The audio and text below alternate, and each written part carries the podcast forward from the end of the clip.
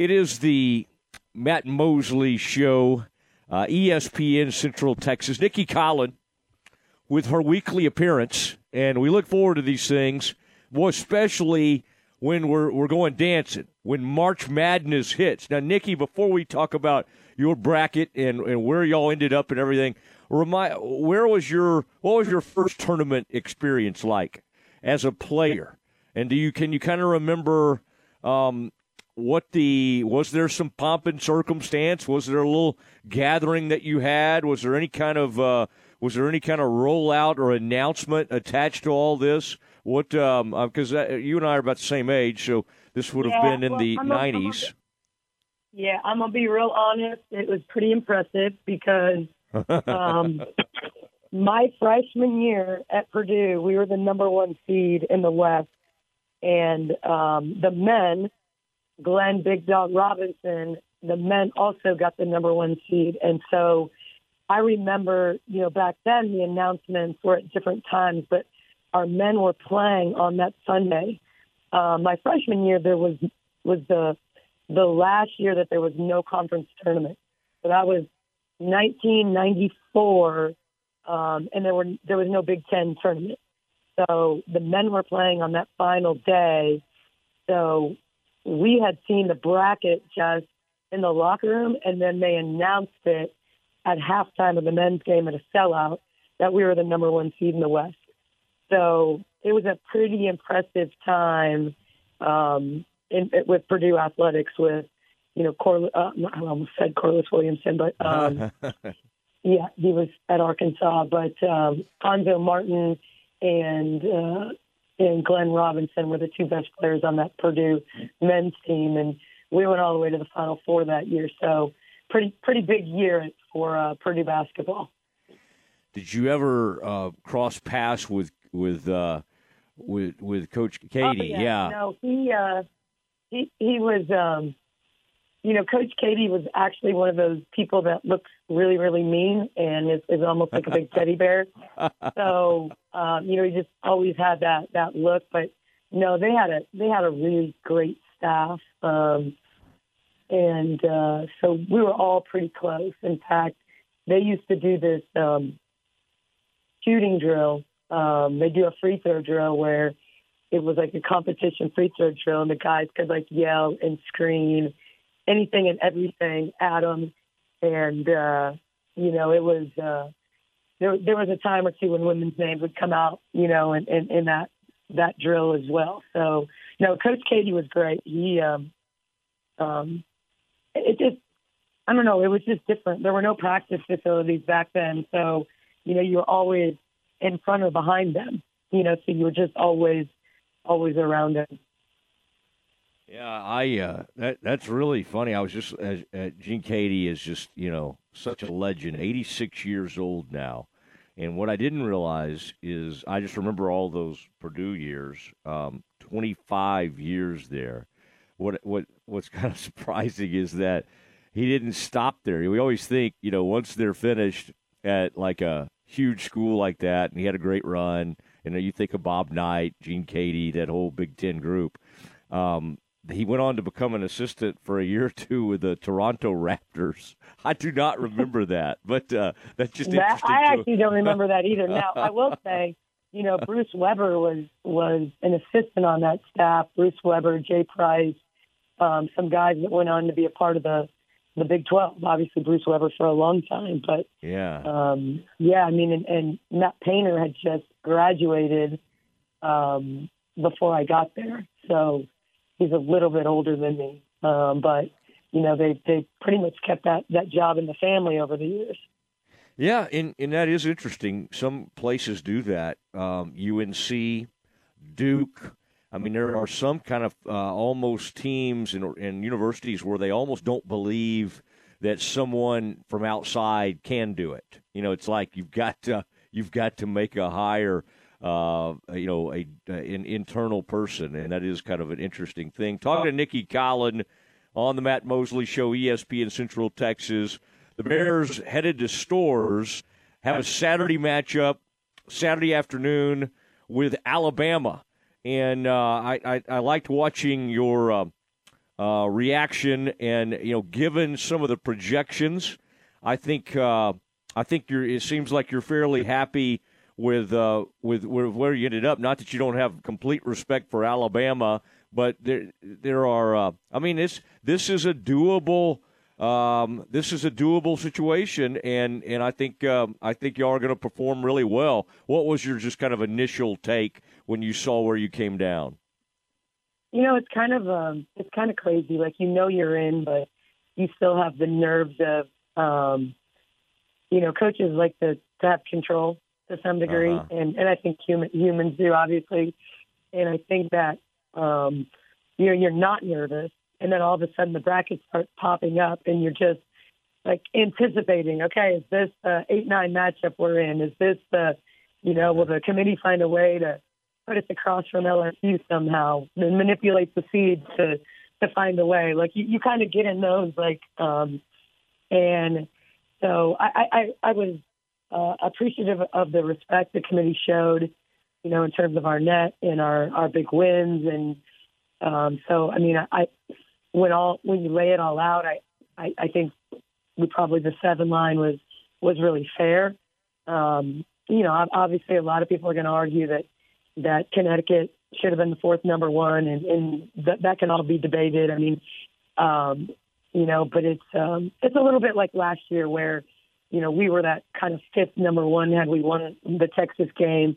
People had us on the one line, but either way, it was going to be us one and Louisville two, or or Louisville one and us two. And so, um, you know, I have a ton of respect for Alabama. I've known Kristy Curry for years and years, talking about going back to even Purdue days, um, and her being there, and and um, you know, their system wise, they're they're actually really different than they've sometimes been because you know they got a lot of transfers in this this past off season, and and so sixth in the nation in three point field goal percentage, like um, they can really, really shoot the basketball. So um, probably most similar to Oklahoma State in our league, which you know is obviously scary since they swept us. But um, yeah, I mean a, a formidable opponent, but um, certainly a game that we feel like if we play well, um, we've got a shot to win. And and and you know, like you, you take your best shot when you're the underdog. Yeah. Um, well, I I think. Uh I think you'll get a great shot, and then of course it'll be uh, if you if you move on from there, we'll be talking about a large crowd, and, and I was just thinking I was with y'all in, in uh, at that uh, the Big Twelve championships there in and uh, Kansas City, and y'all function. We've talked about it. You function extremely well in front of big crowds. I, I you know I got to say for one, uh, how impressed I was with the Iowa State fandom to be overlapping with the men across town. And we kind of know over the years how most fan bases would handle that situation. And yet, there was, it's not like there was, oh, wait, where'd all the Iowa State fans go? They were there from the jump, and then some came over.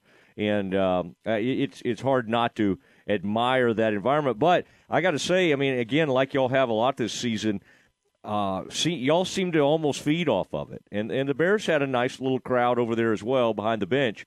But for the most part, I mean, that game, as we talked about right after the game, uh, Nicki, that that thing hinged on the last three minutes. Before that, it was a slugfest, uh, back and forth. There were some beautiful moments. I mean, as far as the passing is concerned, the shot making in that game. So, I, I, I, my my sense of listening to you after that game was that while you were frustrated with how it ended and the execution down the stretch, the overall takeaways were, hey, we can do, you know, we we we we we showed pretty well out there. Is that kind of how you you know once you watch the film and have reflected on it, is that still kind of how you feel? Yeah, I mean, I mean, we you know four minutes and five seconds, and Bill Bill calls the timeout, and and you know we put a bit of a pick and roll clinic on there for a while. Um, shot a lot of layups, you know, and I, and I think uh, kind of executed the game plan and what we wanted. We just we really wanted, you know, good pace sideline to sideline in, in our offense and for the ball not to stick and and then you know they they they scored coming out of their timeout and um, you know Sarah tried for the home run in transition um, with the pull up three and and I, I just think that you know we are in the bonus if she plays downhill there and picks up a foul. Um, you know, you keep you keep the game right there.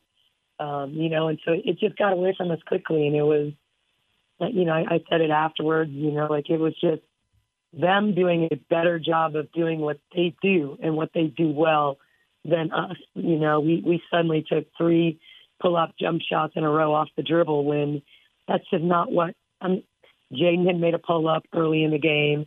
Um, it's not like Sarah's not capable or Jamie's not capable, but what had gotten us to the point we were at was really attacking, getting paint touches, hitting rollers, um, you know, and, and getting to the foul line.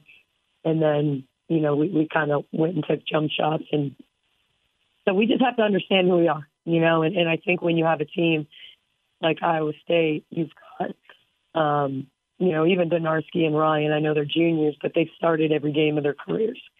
And so it's three year starters and as, as much as they've played, like they, they know, uh, Ryan knows I'm going to get the ball to the paint. And if I can find Ashley Joens open, I'm going to. And, you know, Ash, I think those two players down the stretch were the difference makers for them, you know, and Ryan got, got her the ball and, and Joens made the shots. And so, um, you know, I, I was happy to see. You know, I'm I'm I, I'm not sure a lot of coaches admit these things, but I was just I was I was unhappy that we didn't win a championship. I was unhappy because I felt like we had a chance to beat them, and we saw what Iowa State went on to do the rest of the tournament. Um, you know, but I was I was happy for Bill Fennelly for them to get their first championship since 2001. As good as he's been for as long as he's been, um, I was genuinely happy for he and his staff and and his team and and so I mean I, I would I would have been happy to trade places with him and and that'll always be the goal but you know happy to happy to see that for him. Yeah, obviously have uh, uh, known each other for a long time. I would say that um, and and you see these things playing out, although you're focused on the the, the uh, some of the other. There were some interesting calls in that game, and there was one official in particular that you and Bill both, I think, had some. You just kind of. Uh, I don't want to get you Kevin, in trouble here. Kevin, it's okay. You can say it. I won't say his last name, but it was Kevin. Yeah. well, you know, we sent in. I think we sent in like five clips where they were in the lane between six and fifteen seconds Wow. So uh, my hang up was some of those late baskets.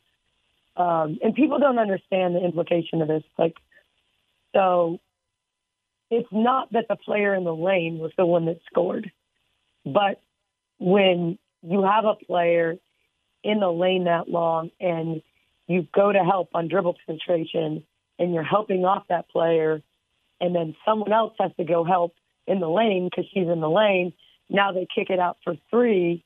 Um, you know, like that player is not nearly as dangerous if she's not in the lane, um, and allows you a shorter distance to recover. So it, it had a, they had a couple of late clock threes that they hit where she had lived in the lane the entire dribble penetration, and so that was my hang up. It wasn't like there are times when you get. I'm sure people always wanted Baylor to get three seconds when Kalani Brown was here, you know, because you, can't guard her uh, for more than three seconds in the lane, like just physically. But, you know, this wasn't just like, and I think that's part of why they miss it because they'll tell you, like, well, I'm the primary and then it moves and then the ball moves.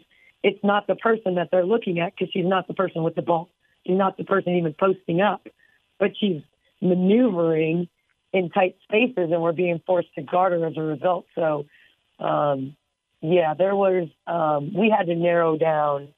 Uh, we had 20 clips we wanted to send in from that game. We're supposed to send in 10, no more than 10. So that was, that was a huge challenge for us.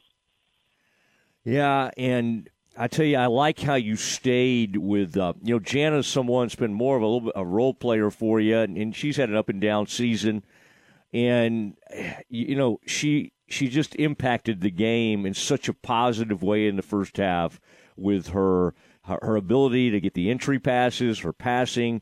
I, I they only credited her for with like one or two steals. I thought I saw like three or four. She caused several, I guess. Uh, I was knocking the ball out of bounds. She just really, really provided some punch for you off the bench, and I love that you kind of you know, you you realize it's like, wait, we're getting a lot from her. Let's let's leave her out there for a while. And you know what? It didn't like you say there were probably some things on defense where who you were just mentioning, um, you know, had a size advantage and tried to post her up and bully her a little bit. But for the most part, um, I mean, that was kind of exciting to see, I, am sure, for you. Somebody that had, again, you don't exactly know how many minutes you're going to get from her every night, have that type of game at a in a big moment. Yeah, I think, um, you know, Jana's had an interesting season. I mean, I think it started out with with her trying to find her way. And I, I know we've talked before about how, you know, when a player has been somewhere and, and hasn't gotten a lot of minutes, there's like to me, there's this process of kind of regaining your mojo. Like you don't just get it back. You don't go from a high school American type kid to sitting on the bench for two straight years to all of a sudden being that high school American again, you know? And, and so I think there's this process of finding your way and finding your place and getting your confidence back. And then, and then she had COVID and missed 10 days and then she um, broke her nose getting them extra shots one night in here, um, and um, you know, playing with a mask. I think just kind of that transition wasn't easy for her, um, and and so she has been up and down. She has not shot the ball. She's a she's a very very very talented shooter, and and she just hasn't put the ball in the basket. You know, she's gotten good looks. Um, haven't seen them go in, but um, I, I do think most of our opponents um, even though statistically they probably shouldn't guard her from three, still do. Um, you know, because they kind of know her as a shooter, and you know, you don't want to be the team that she then goes four for four on because you don't guard her. Um, so she's not a no guard kind of uh, player. And um, you know, I just thought the game. She played the game really, really simply, and you know, our game plan was a little different than what we do sometimes. And we always flow into our side ball screen actions, but it was a game we really, because of their triangle and two and how they guard Sarah and Jamie and how they guard the other three, that, you know, getting the ball moving side to side, we thought we could really break them down and get the easy shots. And so we didn't play as much in like our early drags and step ups and we just kind of slung the ball and got it moving early in the shot clock and and I thought she just partially because of how they guarded her, um, they didn't put her under a lot of pressure, um, you know, and, and so that, and of course, they, they don't they don't do that a lot in general. That's not Bill's philosophy. You know, if you talk philosophy, then if you you take Vic and Bill, they're like opposite. You know, one is pressure, deny, in your face. The other is cushion, cushion, keep everybody in front, make you beat them over the top, as opposed to um, getting by you. But um, I thought she just played the game really simply. She read the flips. Um, if she went off the bounce, she just made the next pass. If it came back to her, um, like she just she did a really good job of. And there were a couple plays that she didn't even get assists on, where she put the ball on the floor to the baseline and got rotation, found Bugs kind of in the middle of the lane, and, and Bugs missed both of those, but they were really simple but smart plays, and I, I think that hopefully was once again, you have these little moments that, that are hopefully confidence builders uh, because because we were probably better when she was on the floor. And I think the tough mm. part is you weigh that. You said it like two times in a row.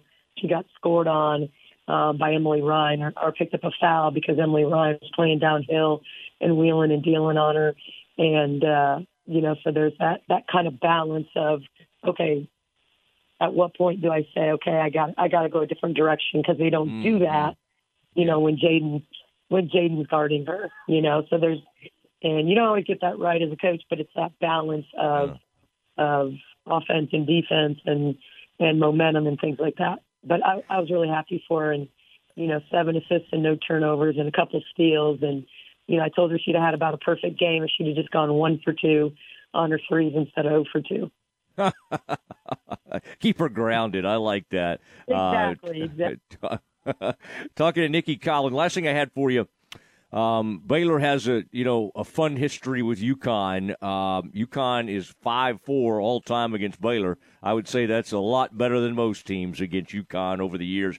Couple of uh, matchups in the NCAA tournament, including uh, uh, Elite Eight thriller back in 2021, and then a Final Four matchup in 2010. Now, with Gino and UConn, like this week, how do you kind of divide that? Because you want to be ready. Obviously, you'd have a at least uh, one day to to look at it. Do you? Or, well, I, I don't know if you'll admit this to me. Do you have your staff at least start taking a peek at them in anticipation of that uh, a possible uh, matchup in the second round? Um, okay, so good question. I'm not gonna I'm not gonna lie. The truth of the matter is we will prepare for Alabama and only Alabama. Um, it's just too important a game. Um, uh-huh. And it doesn't matter if we're prepared for UConn if we don't beat Alabama. So, you know, from a from a prep perspective, from a practice perspective, um, we'll be focused on on Alabama and we'll be focused on us.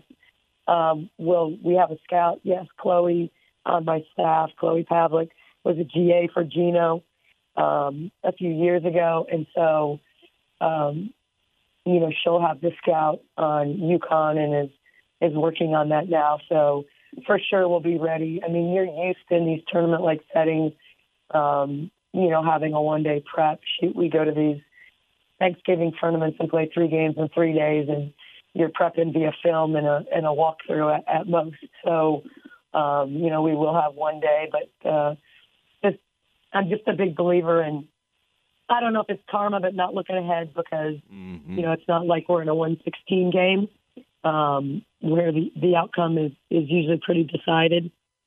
Um, and so we'll definitely be ready for UConn um, on Sunday, um, hopefully. So you know, but we will definitely just one foot in the fr- in front of the other on on Alabama.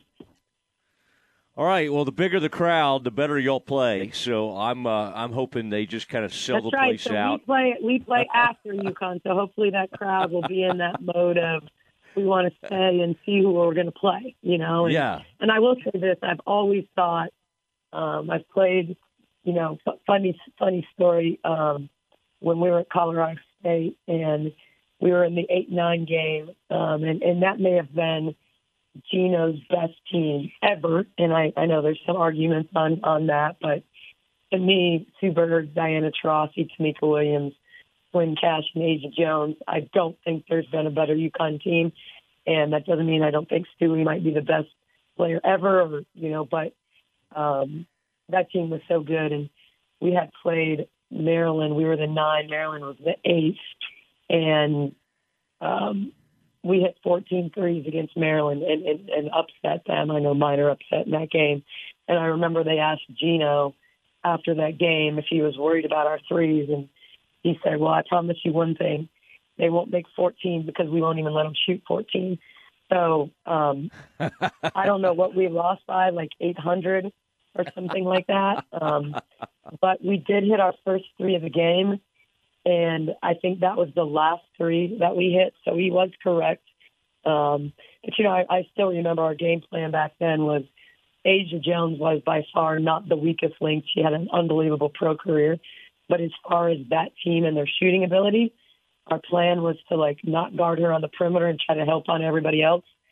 And she started the game by banking a three in from the top of the key, and that's when you knew like we got no chance because if Asjha Jones is going to make threes banking in from the top of the key, we got we got problems. So um, now, granted, this was like 2000 and I don't know 2002 or 2003, some somewhere in there. So it was that was a long time ago, but that might have been. But but I remember thinking at the time, like the UConn fans, like they're so used to winning dominantly mm-hmm. that they like literally cheer for their opponent sometimes. Like not in a condescending way, but just like, oh my gosh, they made a basket, yay, you know, and they would like clap for them, like golf clap, you know, not like, uh-huh. you know, but it was, I'm like, wow, this is like the most polite. Um, and I've gone there even when I was in the W. I, I, I've scouted lots of games up at at Gampel, and we played there when we were in the Big East when I was coaching at Louisville. So uh, a lot of experience at Gampel, but uh, unbelievable fan base, and I just hope I just hope our our players um, earn earn the opportunity to uh, match up with them on Monday night. But we're going to try to take care of business first. Well, we'll be watching, and um, and I know uh, a lot of folks are going to be heading up that direction. So uh, that'll be it's going to be exciting, and um, I did look up the score. I don't. I'm not going to say it uh, on air, but uh, yeah, 2000. I think it was about 2001. But uh, I think mainly, um, you, Nick, you just blame that on the head coach, right, at Colorado State. Yeah. right. Right. Exactly. Yeah. No, that was all. Yeah. but uh, all right, well, hey, appreciate the time. Always fun, and uh, it was great seeing you in Kansas City. And uh, we will uh, we'll see you soon. And good luck in the tournament. Thanks, Matt. Appreciate you. You bet. Nicki Collen, Baylor women's coach, as the Bears head off to Storrs, Connecticut. Hopefully, they take care of Alabama on Saturday, and then on uh, on uh, Monday they would have that matchup with uh, UConn, mighty UConn, uh, in front of a big crowd there. And we'll keep you posted on all of the action for uh, the Baylor women uh, moving forward. All right, we'll get back into the men's bracket now and uh, tell you kind of how how Baylor's region is looking. And then uh, Dr. Brackets may stop by with uh, to share some information on other parts uh, of your bracket. We'll do that next.